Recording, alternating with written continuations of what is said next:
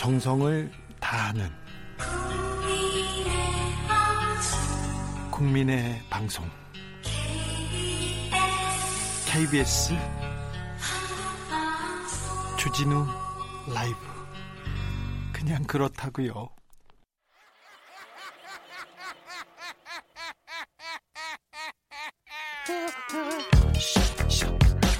발로 뛰는 기자, 탐구하는 기자, 세상의 질문을 마구 던지는 기자, 기자가 본 오늘의 세상, 기자들의 수다. 라이브 기자실을 찾은 오늘의 기자는 한결의 김민아 기자입니다. 안녕하세요. 네, 안녕하세요. 요새 여의도 분위기 어때요? 아, 일단은 미래통합당은요, 내일 김종인 비대위가 공식적으로 출범하게 돼서 네? 뭔가 약간 그 혼돈이 정리되는 느낌이고요. 좀 설레고 있나요? 약간 그런 느낌이 있고 예? 오늘은 또 이제 미래 한국당이 네? 우리 29일까지 통합당이랑 합당할 것이다라고 결의문을 또 내놨어요. 네? 그래서 진짜 좀 보수 야권이 정리가 되는 분위기인 것 같습니다. 그래요. 어, 좀 기대가 큰 사람들도 많겠네요, 당내외에. 어, 그쵸. 아무래도 이제 김종인 비대위를 적극 지지했던 의원들은 이제 본인들이 좀 비대위원이나 비대위 주변에서 이제 당직을 맡으면서 뭐 보수 쇄신의 역할을 좀 하겠다라는 포부를 많이 내비치고 있고 또 이제 반면에 미래한국당 쪽은 약간 울상이죠. 아무래도. 그래요? 이제 오늘 언유철 대표가 기자들과 마지막 오찬을 하겠다고 공지를 올렸는데 되게 이례적으로 제목을 달았어요. 자신의 네. 오찬을 이제 이번 주 금요일에 기자들과 만나겠다고 하면서 이제는 말할 수 있다. 네. 라는 제목을 달고 이제 기자들 함께 식사 한번 하십시다 하고 수제비집으로 부르셨더라고요. 어, 끝나고 무슨, 무슨 얘기를 하려고 하네요. 그러니까요. 꼭 뭔가가 있는 것 같은 그런 좀 분위기를 풍기셨고, 네. 어쨌든 앞으로 21대에서는 보지 못하는 의원이니까요. 네. 좀 감회가 남다르실 것 같아요. 수제비집이요? 네. 요새는 그 정치인들이 수제비집에서 만나요? 뭐 수제비집도 가고 예. 뭐 비빔밥집도 가고. 그래도 한정식 집이나 그 일식집 방 있는 룸 있는 데서 정치인들을 만나잖아요. 네, 아무래도 이제 좀 조용하게 대화 네. 나눌 수 있는 그런 방을 선호하시죠. 네. 어, 최근에 정치인 누구하고 밥 먹었어요? 아, 오늘 점심에는 이제 통합당의 재선 의원 누구요? 성함 말해도 될까요? 네. 김정재 의원이랑 이제 봤어요. 뭐 먹었어요 메뉴는? 아, 중국 음식 먹었습니다. 네네. 코스로. 아니 근데 되게 간단하게 그냥. 한 그릇 한 그릇으로. 어, 기자들이 여러 명 먹었으면 아니면 둘이서 만나. 아 여러 여럿이서 같이 이제 만나서 네. 앞으로 통합당 어떻게 하는 게 좋을지도 서로 의견도 나누고. 음. 또 김종인 비대위는 앞으로 어떻게 될지라는 얘기도 좀 나누고 그랬습니다. 그분은 그 당에서 조금 약간 말이 통하는 약간 온건파죠? 네, 그렇고 이제 그 원내 대변인 역할 하셨어가지고 기자들이랑 굉장히 좀 친밀하게 많이 대해주시고 네. 하십니다. 아, 네. 지금 김민아 기자고 기자와 정치인 간의 밥자리에서 무슨 일이 있는지 뭘 먹는지 어디까지 얘기해야 되는지 저도 좀, 네. 네, 좀그 선을 어떻게 해야 될지 몰라서 그런데, 네. 어, 지난주에는 어떤 정치인하고 밥 먹었어요? 미래통합당 의원들하고 먹나요? 어, 주로 네. 점심은 먹나요? 예, 주로 이제 점심에 보는데 미래 한국당에 이제 비례로 들어온 의원들이 좀 많잖아요. 네. 19분, 아, 그러니까 초선은 18분인데 이제 그분들 좀 얼굴 익히느라 자주 뵙고 그랬습니다. 네. 그리고 나이 드신 중진 의원들은요, 꼭 조찬을 해요. 아침에 7시 반에 만나자고 하고 8시에 만나자고 그래. 네, 굉장히 웃기죠. 특히 네. 되게 좀 선거철 되면은 네. 기자들과 뭐 지지자들과 각자 의원들과 약속이 되게 많이 겹쳐 있다 보니까 두탕 뛰시는 분들도 되게 많고 네. 또 조찬 때는 중먹으로 같이 이제 가자라고 하시는 분들도 있었고 네. 각양각색이에요. 근데 아침 어, 조찬 약속은 잘 바뀌지 않습니다. 그래서 울며 겨자 먹기로 정치인과 정치부 기자들이 하곤 하죠. 근데 네. 그 미래통합당 밖에 있는 분들 홍준표 전 대표나 예. 권성동 의원이나 그런 분들은 어떻게 된답니까? 아, 이게 약간 좀 어, 비, 김종인 비대위가 들어서면서 당분간은 복당을, 그러니까 함께 복당하는 것은 좀 어려울 것 같고, 좀 가능성이 있는 건 그나마 순차적 복당이 될 것 같습니다. 일단 주호영 원내대표는 빠른 복당을 예, 피, 빠른 복당이 필요하다는 얘기를 해왔었는데 김종인 위원장은 아무래도 이제 홍준표 대표와의 악연이 있죠. 네. 그래서 이제 복당을 쉽사리 허가해주지 않을 것이라는 얘기가 많이 있습니다. 홍준표 전 대표 좀 조용하시네요, 요새? 아, 오늘 제가 들어오기 전에 이제 페이스북을 좀 찾아봤는데 등산 다니시고 절 다니시면서 이제 지역구 챙기는데 열심히 하시더라고요. 뭐그 네. 정치 버스킹 하시면서 전국 도시겠다는 계획을 밝히시기도 했습니다. 아, 그래요? 예. 정치 버스킹? 네. 예. 홍준표 전 대표가 어떻게 또 이 고비를 잘 돌파할지 한번 지켜보시죠. 네. 띵똥님이 밥정 들지 말고 옳은 취재만 하세요. 이렇게 얘기해요. 그러겠습니다. 네. 네. 20 2405님은 그런데 왜 기자들이 정치인들하고 밥을 먹습니까? 이상한 문화 아닌가요? 이렇게 얘기하는데. 어, 그럴 수 생각하세요? 있을 것 같은데요. 또 네. 그러니까 차만 마시기도 합니다. 또밥 네. 먹으면서 좀 속 얘기를 아무래도 그냥 이렇게 딱 갑자기 물어보면은 말을 많이 안 해주시는 분들도 있기 때문에 여러 가지 루트로 취재하고 있습니다. 네, 밥 먹는 것도 취재 또 연장이니까 밥은 먹어야죠 이런 생각도 해보는데 아 저기 청취자의 지적도 아 제가 거기까지는 생각을 못했습니다. 엉겅퀴님이 설마 국민 세금으로 수제비값을 아마 그럴 거예요. 아, 그럴, 그럴 거예요. 그렇죠? 또, 네, 선관위에서 보조금 같은 걸 아마 당에서 사용하지 않을까 어, 예상됩니다. 의원들 월급도 많이 받습니다. 음. 0060님, 주 기자님, 먹방도 아닌데 어디서 뭘 먹었는지가 뭐가 그렇게 중요하나요? 그런데, 죄송합니다. 네. 뭘 먹었는지, 네. 제가 조금 약간 계속 물어봐서 이, 아, 여러분들한테 뭘 좀 전해주고 싶었던 게 있어요. 정치인들이 좋아하는 거 있고요. 음식에도 조금 약간 코드가 있거든요. 그걸 읽으려고 했는데 거기까지는 못해서 그렇습니다. 네, 죄송합니다.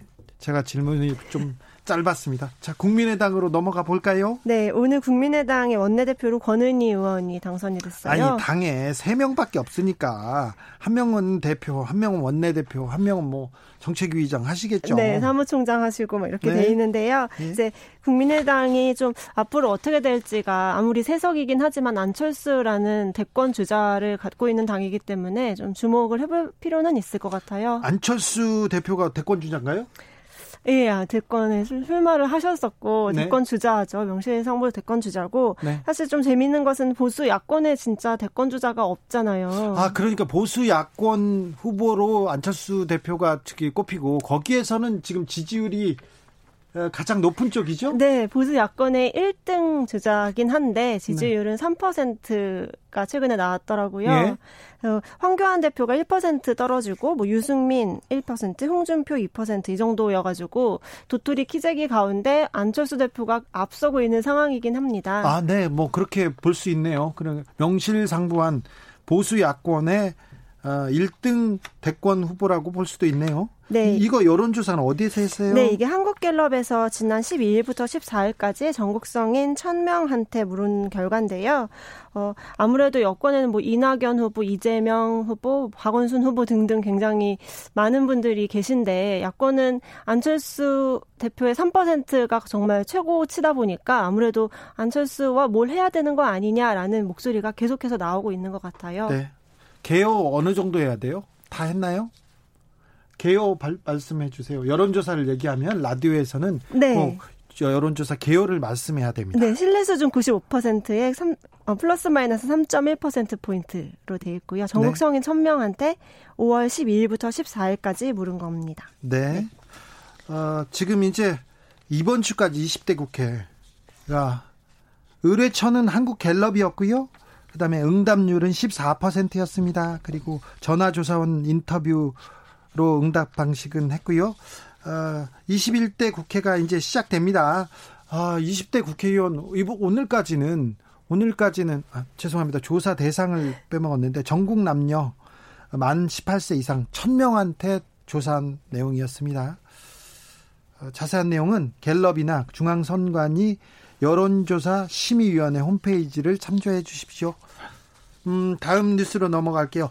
어, 이번 주까지는 의원인데 다음 주부터는 실직자가 되는 사람들이 있어요. 그래서 제 인생 제 이막 어떻게 하는지 제가 아까 주필에서 여의도 주필이라고 하나 만들었어요. 예, 너무 재밌더라고요. 그래요? 여상규 법사위원장 언급을 하신 네. 거 되게 재밌게 들었습니다. 판사 출신인데 돈을 그렇게 잘 벌었고요. 재테크의 신기술이에요. 내가 보기에는 여상규 의원이 재테크 관한 책을 쓰지 않습니까? 그럼 베스트셀러 됩니다. 저도 살 것 같습니다. 네, 여상규 원 부인과 아들한테 이렇게 아파트 사주는 거 보면요, 어우 대단하세요. 그럴 것 같죠? 맞습니다. 자, 어, 제가 아까 주필에서 다룬 것처럼 그 금배지 없는 인색 이망 어떤 어떻게 준비하고 있습니까? 좀 여당 쪽에서는 이철희 의원, 표창원 의원이 좀 관심이 가는데요. 이철희 음. 의원은 S본부 라디오 프로그램 진행자로 이제 나선다고 하고 네. 표창원 의원은 또 전직 경찰관이시잖아요. 표창원 범죄과학연구소를 계속 운영하시면서 최근에 예능 방송에도 출연하셨더라고요. 네. 되게 관심 있게 봤고 네. 추리 소설 쓰겠다는 계획도 밝히셨습니다. 네.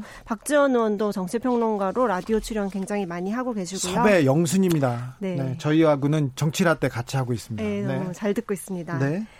일단은 이렇게 다른 길로 가시는 분들이 있는 반면에 차기 대선 준비에 나서신 분도 있습니다. 어떤 분이요? 일단 유승민 의원이 어제 팬카페에 메시지를 남겨서 2021년 대선 후보 경선 그리고 2022년 3월 9일 대선에 도전하는 것이 나의 나 마지막 정치 도전이 될 것이다라고 이제 선언을 일찌감치 하신 거죠. 아 대, 대권 출마 선언을 벌써 했어요? 네 맞습니다. 또 사무실도 서울에 알아보고 계시는 중이고 네. 또 이제 좀 세력을 당내 사실 유승민계라고 해서 들어온 의원들이 꽤 있거든요. 네. 같이 좀 세력화를 해서 좀 대선 경선을 일단 당에서 통과해야 되니까 그걸 네. 준비하시려고 합니다. 그리고요. 또 이제 김무성 무대 있잖아요. 김무성 네. 의원도 마포에다가 사무실을 차리고 내년 4월 재보궐 선거에 관심이 되게 많아요. 지금 여의도에서. 아이고 그렇군요. 그거 준비하고 또 대선에 우리 뭐 보수 진영에서 누굴 내세울 건지 내가 킹메이커가 되겠다라는 포부를 밝힌 상태입니다. 김 불출마 선언한 김세현 의원은 어, 뭐 하고 있습니까? 김세현 의원이 좀 관심이 가죠. 김세현 네. 의원이 또 김종인 비대위랑도 좀 성향이 굉장히 잘 맞는 분으로 알려져 있는데 40대 기술원 경제 맞죠. 전문가가 돼야 된다. 그때 다 김세현을 꼽았죠? 맞습니다. 좀 일단은 비대위 전면에 나서는 거는 부담스러워하는 것 같고 또 그 사업체가 동일 공무벨트가 있잖아요. 네. 그 사무실이 양평동에 있다고 하는데 이제 그쪽 에서 사무실을 좀 차리고 청년 육성, 청년 정치인을 좀 양성하는 일을 해보고 싶다라고 하셨 그런 하더라고요. 얘기합니까? 예. 네. 알겠습니다. 여기까지 듣겠습니다. 지금까지 기자들의 수다 한결의 김민아 기자였습니다. 감사합니다. 네, 감사합니다.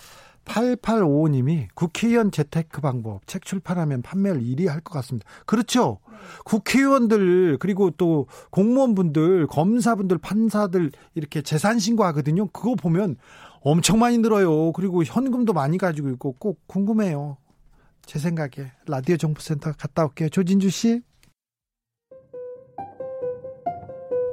정치 피로, 사건 사고로 인한 피로, 고달픈 일상에서 오는 피로. 오늘 시사하셨습니까? 경험해 보세요. 들은 날과 안 들은 날의 차이. 여러분의 피로를 날려줄 저녁 한 끼 시사. 추진우 라이브.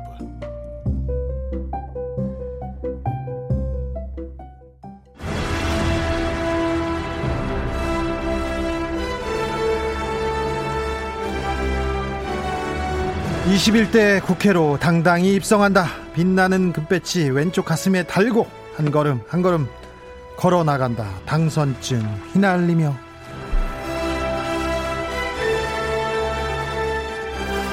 나흘 뒤 이번 주 토요일부터 21대 국회가 시작됩니다. 화제의 당선인 만나보겠습니다. 저는 이분이 제일 궁금해요. 여성 인권의 상징이고 역사입니다. 아, 더불어민주당 권인숙 당선인. 안녕하세요. 안녕하세요. 네, 반갑습니다. 예, 반갑습니다. 네.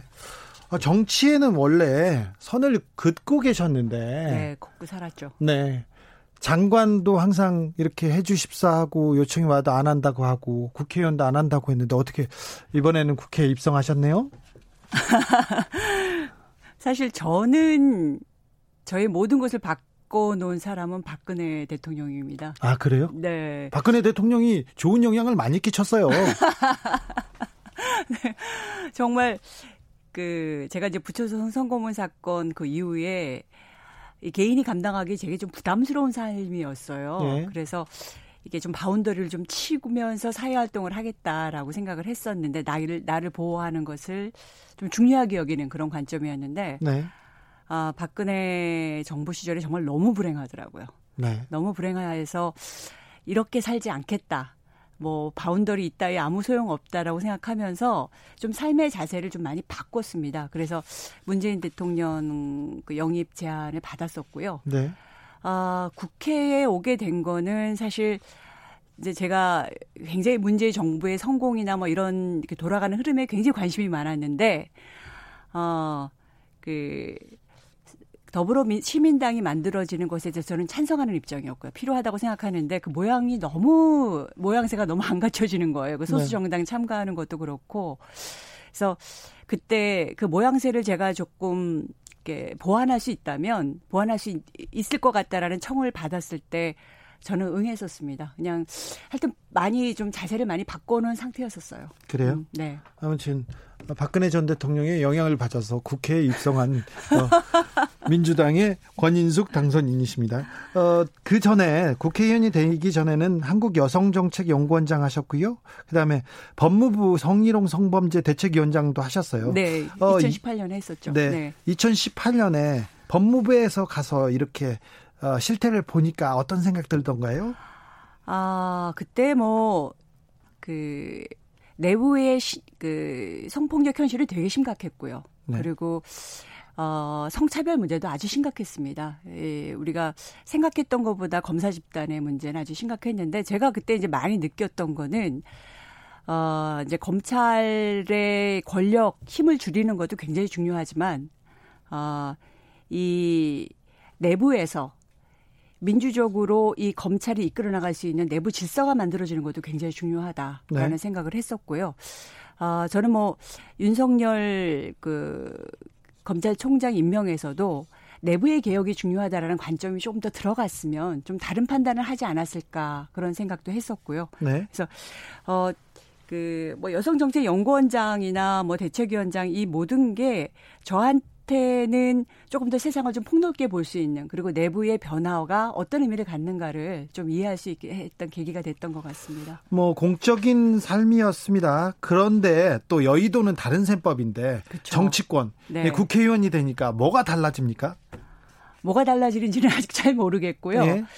어, 사람들이 많은 이제 얘기를 하죠. 그러니까 국회의원을 할 때는 뭐 이제 사진 찍을 때도 앞으로 달려들어서 찍어야 되고 뭐 이런 식으로 하여튼 굉장히 많이 자기를 좀 많이 내세워야 하고 그런 식의 요령을 많이 가르쳐 주는데 어, 저는 그 요령 잘 못 따라갈 것 같아요. 네. 못 따라갈 것 같고 지금의 이제 저한테 제 귀에 들리는 말은 그냥 네 페이스대로 해라. 네. 네 생겨먹은 대로 살아라. 그러면 또 그게 또 통하는 법이 있다라는 말. 그런 말에 오히려 조금 이제 귀를 기울이고 있는 그런 상황입니다. 아, 내가 국회의원이 됐다. 다른 건 몰라도 이건 하고 싶다. 이런 그 법안이나 이런 일이 있습니까? 아, 현재로서는 이제 디지털 성폭력 부분이 네. 좀그 사회적으로도 그렇고 여성들에게 있어서도 그렇고 굉장히 중요한 부분이어서요. 그 부분을 지금 이제 통과된 법들을 좀 더 보완하는 것이 이제 저로서는 굉장히 중요한 과제이고요. 예. 큰 관점에서 보면 어, 저는 우리 사회가 이 성평등해지는 게 우리 사회가 더 행복해지는 거고 이 지속 가능해질 수 있는 뭐 저출산 문제부터 시작해서 그런 걸 해결할 수 있는 거라는 그런 이해가 더 깊어지게 만드는 그런 요, 것들을 좀 증명해내는 그런 게 저한테는 굉장히 좀 중요합니다. 그 관점에서 보면 어, 이제 여성들의 이 경제력 향상이나 이런 부분도 굉장히 저한테는 중요한 관심사이죠. 네. 뭐 여러 가지 부분들이 있겠습니다만 전반적으로 어, 이 성평등에 대한 이해를 좀 더 우리 사회에서 공고히 하는 거 예. 그게 아마 이제 2021대 국회에서 제가 할 수 있는 중요한 일이 아닐까 목적으로 삼고 있는 일이긴 합니다. 대한민국 아저씨들, 네. 평균 네. 아저씨들이 성평등, 성에 대해서 좀 잘못 알거나 좀 음. 무감하지 않습니까? 음. 아, 이런 부분은 좀 고쳤으면 이거는 아니었, 아니다. 이런 거 지적하고 싶은 게 있습니까? 어, 사실, 어, 지금 이제 많은 의사 결정을 하시는, 의사 결정을 하시는 그 그 분들에게 있어서는 성평등이 현실적으로 자기한테 관심 있는 이슈가 아닌 경우가 많고요. 내일이 아닌가 보다 이런 생각하는 사람 많아요. 불편한 적이 없으셨던 분들이 대부분입니다. 네. 그거에 관심을 쏟지 않아도 현재의 문제를 해결해 나가고 자신들이 주장하는데 어, 괴롭, 괴로웠던 적이 별로 없으신 분들이 많은 거죠. 그게 바로 이제 디지털 이 엠번방 사건 같은 데서 이제 나타난 건데요. 이 20대의 현실을 잘 모르니까 이 온라인 세계가 어떻게 만들어지고 있는지를 우리가 잘 몰랐잖아요. 네. 그래서 20대 여성들이 사실은 지난 4, 5년간 주장했던 건 거의 성폭력 얘기, 디지털 성폭력 얘기밖에 없었어요. 네. 근데 그걸 우리가 몰랐거든요. 네. 많은 분들이 몰랐습니다. 왜냐하면 몰라도 되니까. 몰라도 무관한 삶을 살 수 있었던 거죠. 근데 다른 현실에서는 이게 어마어마한 일들이 벌어졌던 거잖아요. 이제 성평등이 거의 그런 문제인 것 같습니다. 나에게 불편하지 않고 나한테 중요하지 않다라고 생각하고 있는데 사실은 어마어마한 현실이 지금 진행되고 있는 거. 저출산도 그렇고 디지털 성폭력도 그렇고 젊은 세대들이 느끼는 여러 가지 갈등의 문제도 그렇고 소, 소외감도 그렇고요. 그게 어 저는 그래서 이게 폭넓은 어떤 포용 능력 이런 것들이 굉장히 중요하지 않은가 싶습니다. 이번 엠번방 사태에서 우리가 좀 배워야 될 점은 뭐죠? 아, 이번 엠번방 사건에서 우리가 배워야 될 점은 우리가 그 세계를 정말 너무 모르고 있다라는 거죠. 네. 그렇다고 해서 그 찾아보고 그럴 건 아니잖아요. 아, 찾아보고 그럴 수는 없죠. 네. 그러면 안 됩니다. 그러면 범죄입니다. 그거는. 네. 근데 그 특히 이 삭제 문제 굉장히 심각하잖아요. 그러니까요. 네. 피해자가 있는데 피해자가 있어요. 나는 저 영상이 온라인에 있는 걸 원치 않아요. 그런데 그걸 지우려면 돈이 들고 그것도 잘 안 된다면서요. 잘 안 되고 어떤 경우에도 정말 됐다라는 확신을 갖기가 힘듭니다. 그러니까 작은 동영상 하나만 올라도 한 2, 3일 만에 조회수가 20만, 30만씩 올라가요. 네. 그러니까 그런 경험을 하고 나면 이 삭제가 되지 않으면 영원히 나의 내가 범죄로부터 어, 자유로워지지 못한다라는 생각하고 영원한 피해자로 남는 문제죠. 네. 일단 그 문제가 가장 심각한데 아, 요번에 그 예산에서도 사실 이 문제에 대한 제대로 된 반영이 이루어지지 않고 있어요. 그리고 이제 뭐 여성 가족부나 아니면은 어, 경찰청이라든가 아니면 이제 방송통신위원회를 이렇게 쭉 나뉘어져 있는데요. 이런 의무들이 그것을 이렇게 통합하는 기능조차도 아직 마련되어지지 않아요. 그러니까 엠번방 사건 같이 이렇게 엄청난 문제 제기가 됐는데도 그걸 통합해서 전략을 세우고 대안을 세울 수 있는 정부 부처의 국 하나도 지금 제대로 만들어지지 않은 상황인 거죠. 네. 그래서 이 문제에 대해서 우리가 좀 더 관심을 기울여야 되는 상황인 것 같습니다. 문재인 정부에서 네. 여성가족부 장관 제의 받으셨죠? 네. 네. 근데 왜 그때는 안 가셨어요? 아. 되게 어려운 질문인 것 네. 같은데. 그냥 훅 들어왔나요? 너무 훅 들어왔는데요. 네. 너무 훅 들어왔는데요. 네. 곤란하시면 안 하셔도 돼요. 그런데 국회에 가서 아까 지금 근데 저 엠번방 얘기를 하면서 아 왜 국회로 가야겠구나 그 생각을 왜 결심하셨구나 그런 생각을 제가 조금 해서 드, 드리는 말씀이었어요. 뭐 국회로 가는 거에 뭐 여러 가지 이슈가 있죠. 네. 네. 어, 우리 사회에서 성평등 얘기가 나오면 좀 불편하다고 생각하는 사람들이 많을 많죠. 네, 그죠? 음, 네. 그런데 그 그러면 좀 인식이 잘못된 건가요? 특별히 남자들의 인식이? 음, 남자들의 인식이 잘못됐다라기보다는 그건 자기 현실 속에서 느끼는 이제 네. 문제 문제의식들이 있을 수 있는 건데요.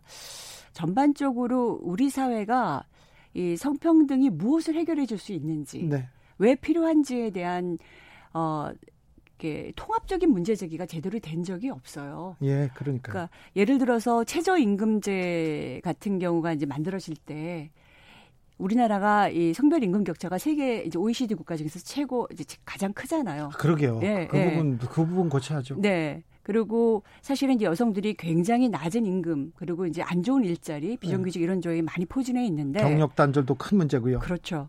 근데 이 최저임금제라는 것을 사회에 설득할 때 정부가 이게 여성들의 이 성별 임금 격차를 어떻게 해결해 줄 수 있는지에 대한 설명을 같이 하지 않아요. 아, 네.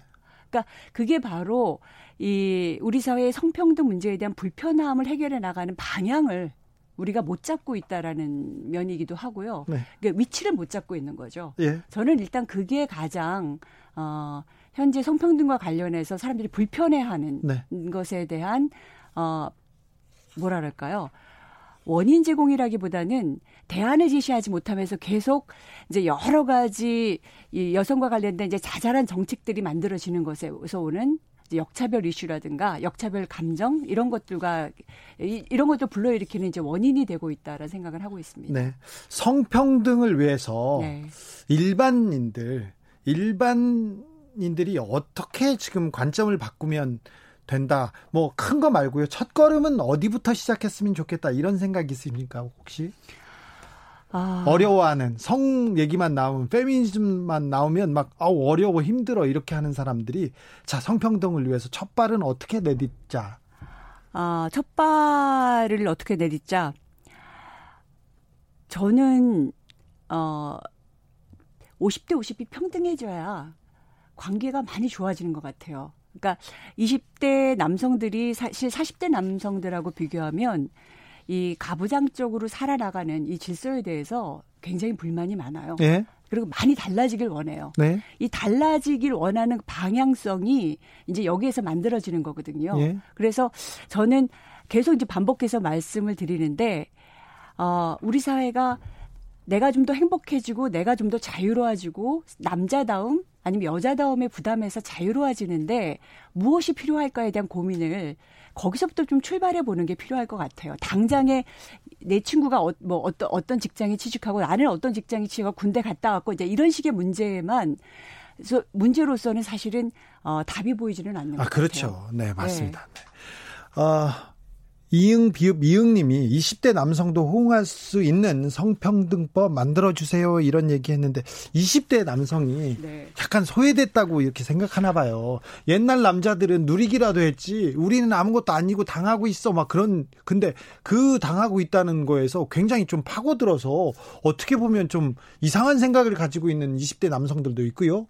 그리고 어 여, 여성들한테 밀린다. 내가 뭐, 우리가 네. 뭐 개인적 경험은 다양할 수 있죠. 그렇죠. 개인적 경험은 굉장히 다양할 수 있는데 저는 일단 어 징병제에 굉장히 관심이 많아요. 아, 네. 네 징병제에 관심이 많고 어 징병제는 사실 시민의 제도인데 시민이 희생하고 참여하는 제도잖아요. 네. 근데 징병제에 대해서 너무 우리가 얘기를 안 하고 있는 것 같아요. 그리고 정말 저희가 이제 조사를 해봤을 때 미래 세대를 와 우리 미래 세대의 어떤 정체성이나 미래 세대의 특성을 볼 때 이 징병제와 이게 맞는가라는 얘기를 이제 질문에 던졌는데 굉장히 걱정하시는 분들이 많아요. 안 맞다고 생각하시는 분들이 정말 많고 많죠. 그러니까 저는 이 논의를 정말 우리가 좀 적극적으로 시작해야 된다고 생각이 듭니다. 근데 그 논의를 남자들이 못 해요. 또 민주당은 못 해요. 네. 그래서 그 얘기 하시게요? 아이고 권인숙이 징병제 얘기하면 큰일 날 텐데 난리 글쎄요, 날 텐데. 21대 제가 할 수 있는지 없는지는 그건 좀 고민을 해 봐야 되는 문제이지만 고민할 때가 됐어요. 네. 근데 이거를 정말 우리가 다양한 차원에서 네. 얘기를 해봐야 되고 지금의 우리가 병역과 관련된 얘기들 네. 이런 것들에 대해서 어떻게 바꿔나가야 될 것인가에 대해서 논의를 시작해야 될 때라는 생각을 하고 있습니다. 이게 이제 지금 아까 성평등 이슈하고도 굉장히 연관이 많이 되고요.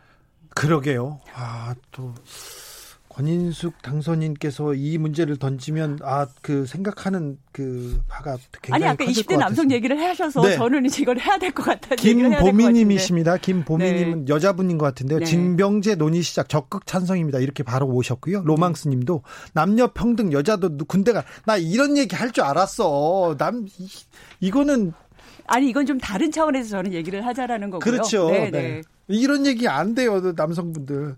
어, 평소에 여성 인권이나 인권을 위해서 힘쓰는 남자분들 본 적 있어요? 그런 기자 본 적 있습니까?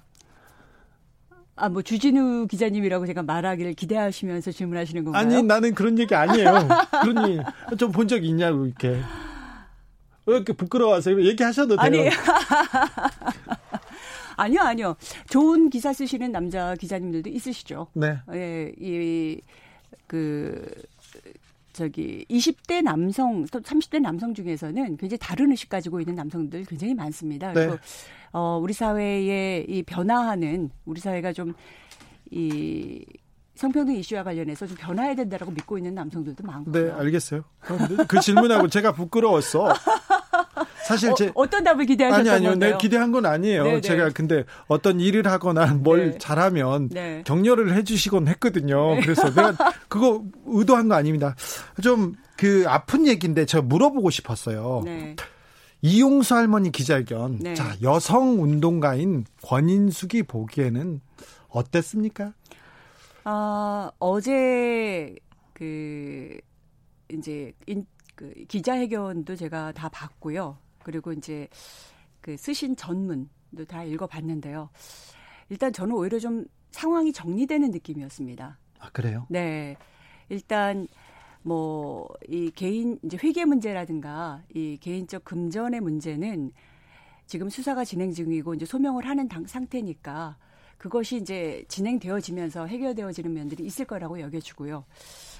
어, 이 또 한 측면에서 이제 위안부 운동이 가지고 있는 이 세계적인 상징성, 그 다음에 어, 전시 성폭력 문제에서 가지고 있는 의미, 그다음에 여성 인권 운동으로서의 갖는 의미 이 부분들에 대해서는 지금 이제 이용수 할머니가 아주 적극적으로 문제 제기를 하셨고요. 네.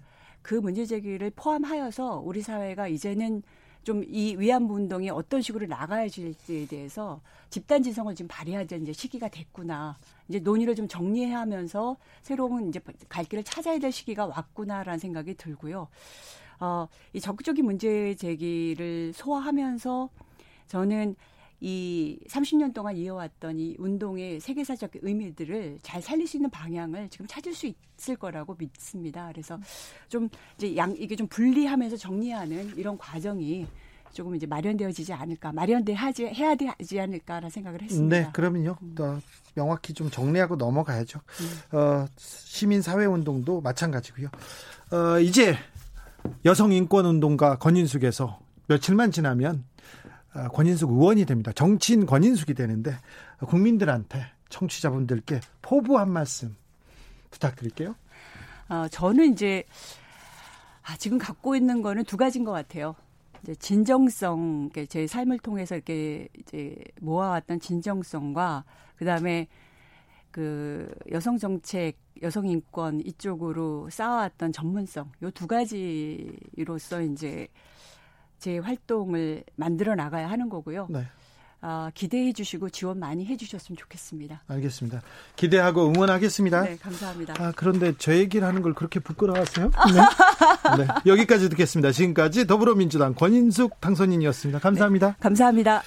3683님이 시내버스 70-2번 탔는데 주진우 라이브 나오네요. 기사님 센스 있으십니다. 아이고 기사님 교통정보 알려드리겠습니다. 교통정보센터로 갑니다. 김은아 씨. 테이크아웃 시사 나왔습니다. 오늘도 하나 챙겨가세요. 주진우 라이브.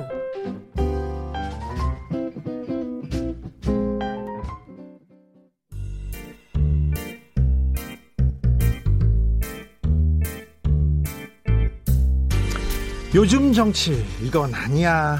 나 때는 말이야 정치가 낭만이 있었는데 잃어버린 정치의 낭만을 찾아서 떠나보겠습니다. 라떼 한 잔 할까요?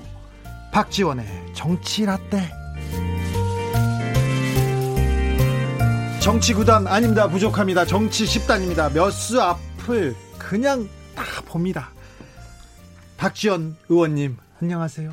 안녕 못합니다. 왜요? 재수는 못 봤습니다. 왜요? 재수는 못 봤으니까. 아, 그러게. 그건 몰랐네. 그렇죠. 점쟁이들이 자기 운명은 못 본다고 그렇게 그럼요. 말을 하는데. 예. 예. 그러게요.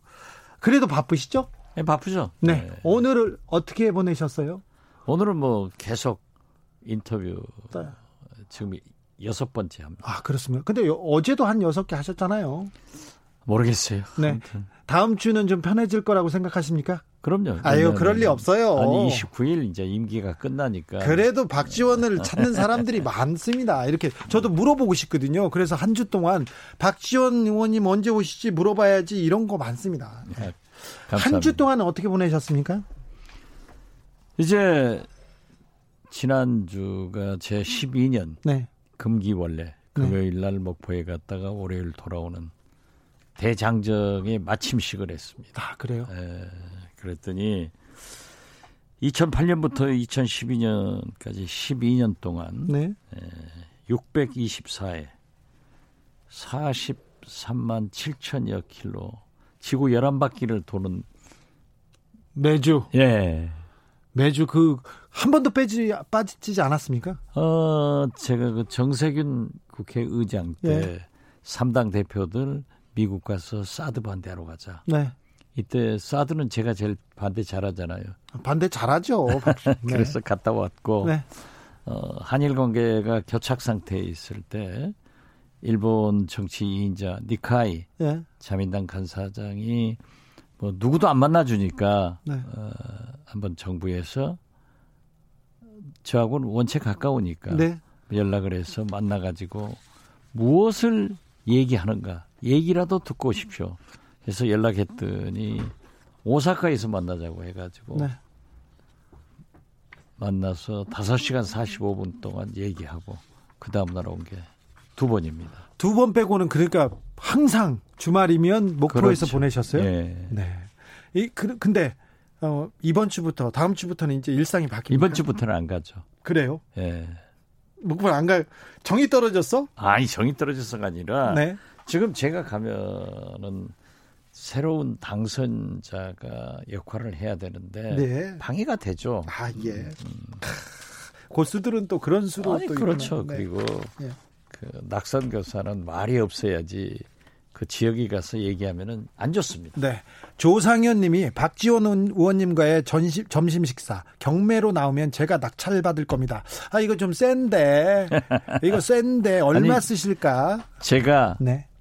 내일 점심 약속이 사실은 없습니다. 아, 그래요? 예, 왜냐하면 12시부터 어, 무슨 프로그램, TV 녹화를 하기로 했는데 네. 그게 3시로 옮겨졌어요. 네. 그렇지만 내일 누가 점심 먹자 하면은 저를 높이기 위해서 3주 후로 해라. 네. 정치 라떼에서 그러면은 그 우리 청취자하고 점심 식사 정치 컨설팅 점심 식사 한번 걸, 경매로 걸죠.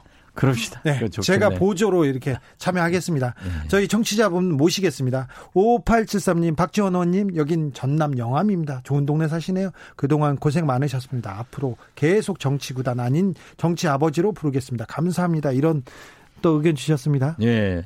저희가 영암은 목포가 붙어 있어요. 아, 그럴까요? 예. 저희가 우리가 사부님이기 때문에 각종 이벤트 준비하겠습니다. 어제 이용수 할머니 기자회견 어떻게 보셨어요? 그래서 저도 완전히 시청을 했어요. 네. 그랬더니 어떻게 됐든 그한 시간여 동안 아주 건강하게 네. 그렇게 말씀하시는 내용을 보고 지금 뭐 그 이용수 할머니에 대해서 뭐 치매 또는 뭐 어? 기억력 상실 어쩌고 하는데 그건 아닌 것 같아요. 이런 얘기는 하지 말아야겠더라. 네. 굉장히 건강하시고 예.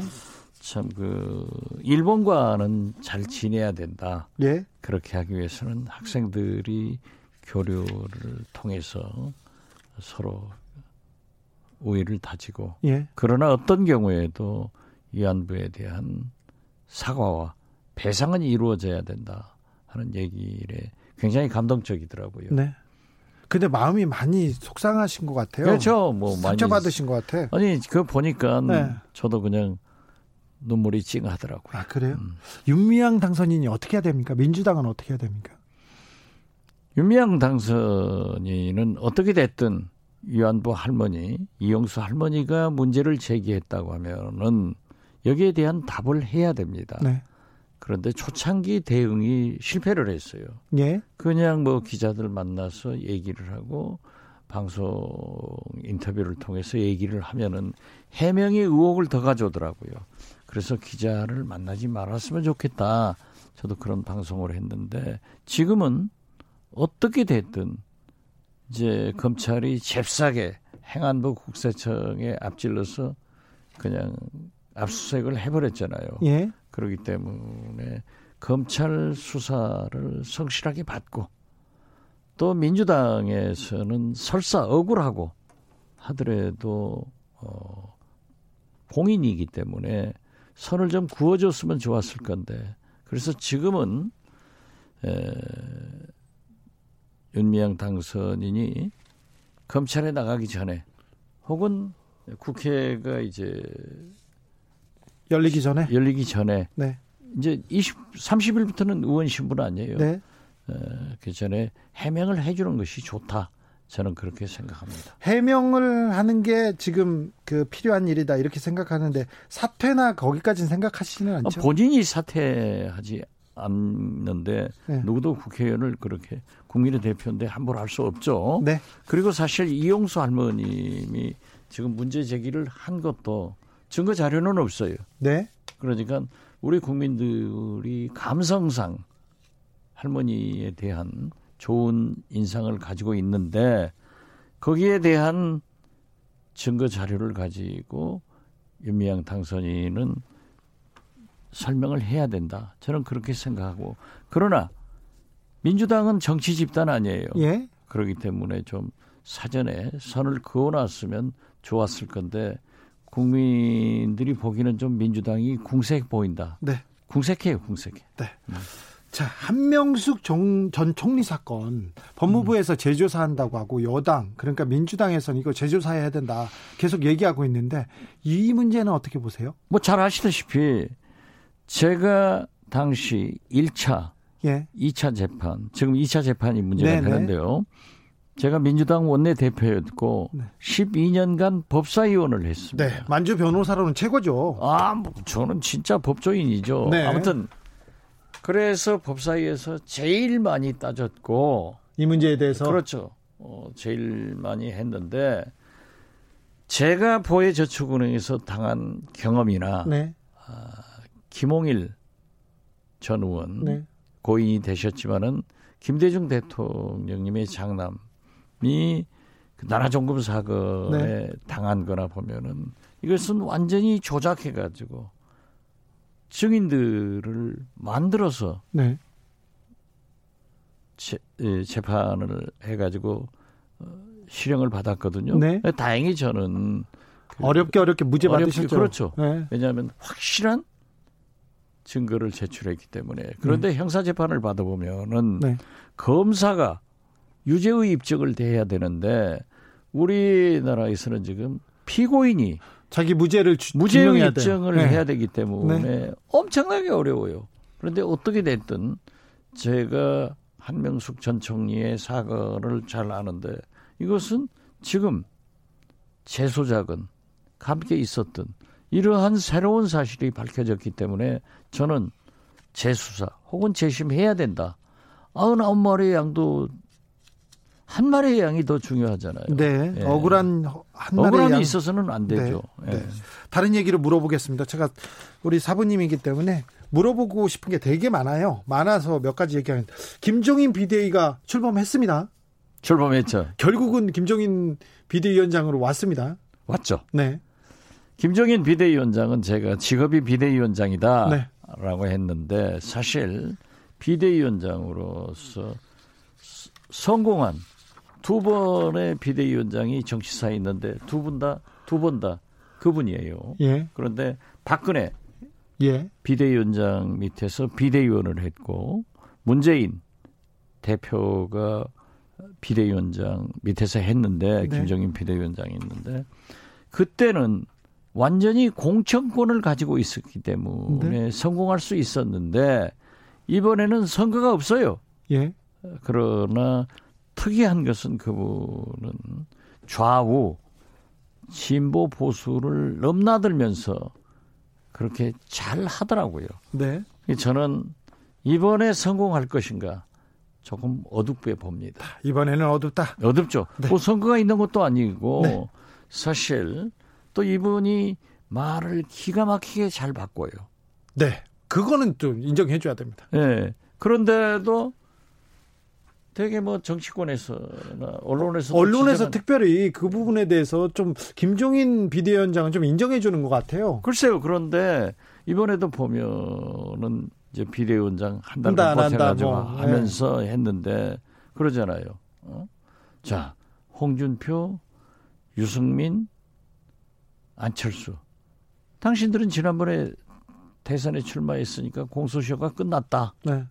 라고 하다 이번에 이제 문제가 돼서 홍준표 등이 세게 하니까는 뭐 그런 말 안 한 것처럼 또 슬쩍 넘어가더라고요. 네. 어, 그리고 대통령 후보도 40대 경제 전문가를 한다. 그 얘기 많이 했죠. 이건 독재자 아니면 말할 수 없는 거예요. 아, 네. 아니, 이게 장차관도 아니고 네. 대통령 후보라고 하는 것은 당내 경선과 국민의 감, 이 가, 감정을 통해서 탄생하는 건데 그렇게 했다가 또 이번에 어제 유승민 의원도 이번 대선이 마지막이다. 예. 그리고 홍준표 전 대표가 계속 총을 쏘니까 또 그것도 뭐 아닌 것처럼 얘기를 해버리고 비대위원도 3, 40대 젊은 사람으로 한다고 했다가 아니고 아무튼 재미있어요. 알겠습니다.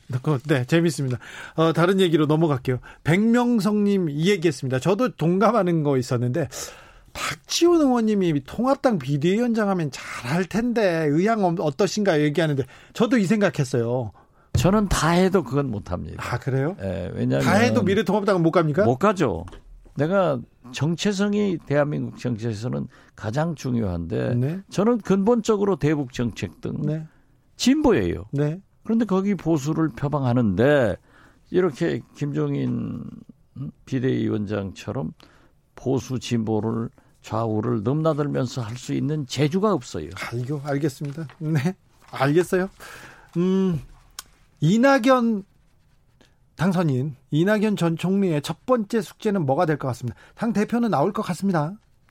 나와야죠. 나와야 돼요. 저는 나오리라고 보고 예? 나와야 된다. 예. 이렇게 봅니다. 지금 현재 우선 당 대표가 되면은 송영길 예. 같은 분들은 이제 출마를 하지 않겠다라고 하지만은 홍영표, 예. 우원식 이런 분은 보도에 의하면은 도전을 한다는 거 아니에요? 네. 그래서 경선을 해서 돼야 돼요. 경선은 쉽게 될까요? 아, 그건 쉽게 모르긴 모르지만 네. 앞으로 출마자들한테 미안한 얘기지만은 지금 어떻게 됐든 이낙연 총리는 민심의 백업을 받고 있잖아요.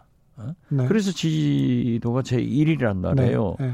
그러니까 당 대표가 돼서 우선 코로나 방역을 통해서 세계 1, 2 국가가 우리가 5천 년 역사 속에서 처음 됐는데 네. 대통령께서 말씀하신 코로나 경제 위기 극복에 진짜 경제의 계절을 만드는 그런 당 대표가 돼야 되고 여러 가지 남북 문제 이런 것들을 선도적으로 할 수 있는 그런 당 대표를 한번 해야지 꽃길 꽃가마 타고만 대통령 후보, 대통령 대선은 안 된다 저는 그렇게 대표 생각합니다. 경선에 나서면 대표가 되면 지금까지와는 달리 많은 숙제들이 직접 해결해야 되는 숙제가 많아지겠죠. 성공한 총리이기 때문에 그것만 가지고 지금 국민적 지지 1위를 계속 받고 있지만은 네. 그런 험한 길도 가봐야죠. 네. 음. 정세균 총리는 그 이낙연 대표 출마자와 관계가 어떻게 될까요? 가만히 있지는 않을 거예요. 그죠. 네. 여기에서 변수가 하나 나올 것 같죠. 그렇죠. 네. 어, 그런데 지금 현직 총리이기 때문에 아무래도 조심스럽긴 하지만은 그분은 당세가 있어요. 그렇죠. 세력이 있어요. 네. 네. 그렇기 세죠. 때문에 볼만하죠. 그렇겠죠. 네. 당 대표 선거 때 약간 미묘한 기류가 있을 것도 같아요. 있겠죠. 네. 있어야 정상이고요. 네. 이러한 것을 극복해서 당 대표가 되는 사람이 대권 가도의 청신호를 가는 거죠. 짧게 몇 가지만 묻겠습니다. 물어보고 싶은 게 많아서요. 야권의 대통령 후보 보입니까? 안 보여요. 안 보여요? 네. 누구 누구 누구 그래도 좀 그 이름을 셀만 한 분들은 있습니까? 뭐 자기들은 할 수 있겠다고 주장을 하지만 지금 나와 있는 분들은 안 보이죠. 지금 현재로서는 안 보이잖아요. 그러면 그 새 인물 세울까요? 모르죠. 미래통합당에서? 그건 이제 김종인 비대위원장이 하실 일인데 네. 그렇게 정치권에서 새 인물을 불러가지고 또 전당대에서 뭐 추대 안 되는 거거든요. 안 되죠. 네. 네. 그래서 오늘 가겠죠. 오늘 삼성 이재용 부회장이 검찰에 불려갔습니다. 법사위원장이고 우리 또 재야 변호사 만주 변호사에서는 최고 고문이기 때문에 하나 물어보겠습니다. 이번에 이재용 부회장 검찰이 수사를 세게 하고 있잖아요. 좀 세게 해야 돼요. 네. 국민들이 보고 있으니까 이번에는 삼성에 대한 수사를 봐주기 수사는 하지 않을 것 같습니다. 그렇죠? 법과 원칙에 따라서 할 겁니다. 그러면 구속됩니까? 그건 모르겠어요. 그래요? 예. 왜냐하면은 지금 그뭐 승계 관련해서 승계도 하지 않겠다 노조 문제도 그렇게 하지 않겠다 이런 상당히 예, 이례적으로 그러한 것을 발표했기 때문에 발표는 했죠. 예, 발표했죠. 그런데, 그런데 이제는 그렇게 발표를 하고 국민들이 보기 때문에 그 이행 안 할 수가 없어요. 음. 그럴까요? 예. 그런데 어떻게 됐든 이 검찰에서는 이제 기소를 해서 재판이 진행 중이고 수사 중인데 네. 제가 사법부에서 유죄 나올 거다 이런 것은 속단할 수는 없죠. 뒤에서 몰래 좀 알려주십시오. 음. 최강욱 당선인은 법사위에 갈 수 있을까요? 그 법사위원회 갈 수 있다고 봅니다. 아 그래요? 예. 왜냐하면 무소속 비교섭단체 의원은 국회의장이 배정을 하거든요. 아, 네. 예, 그렇기 때문에 법사위원을 몇 명으로 할 것인가. 예. 이건 여야, 여야 원내대표 회담에서 결정되겠지만은 그러면 무소속 비교섭단체 의원을 얼마를 배정할 것인가. 거기에서 이제 결정이 돼요. 네. 갈 수는 있는 거죠. 갈 수는 있겠네. 네. 1156님이 주기자 전보로 와가지고 질문 쏟아내는 것 같아. 그렇습니다. 아, 여러분들 정치자들의 궁금증 여기다 다 풀어드리겠습니다. 정치에 관한 궁금증은 우리 정치 스승 정치 사부 정치 라떼 박지원 의원님과 함께 하겠습니다. 다음 주에도 더 많은 질문으로 아, 우리 박지원 의원님 괴롭히겠습니다. 감사합니다. 네, 감사합니다. 주진우 라이브 마칠 시간입니다. 선물 받으실 분은 홈페이지에서 확인하세요. 저는 제임스 블런트의 Carry You Home 들으면서 라이브 주진우 라이브 마무리하겠습니다. 라이언 일병 더하기님 이상하게 기자님에게서 벽이 느껴지네요. 완벽 이건 너무한 것 같아요. 죄송해요. 죄송해요. 내일 오후 5시 5분에 다시 돌아오겠습니다. 지금까지 주진우였습니다.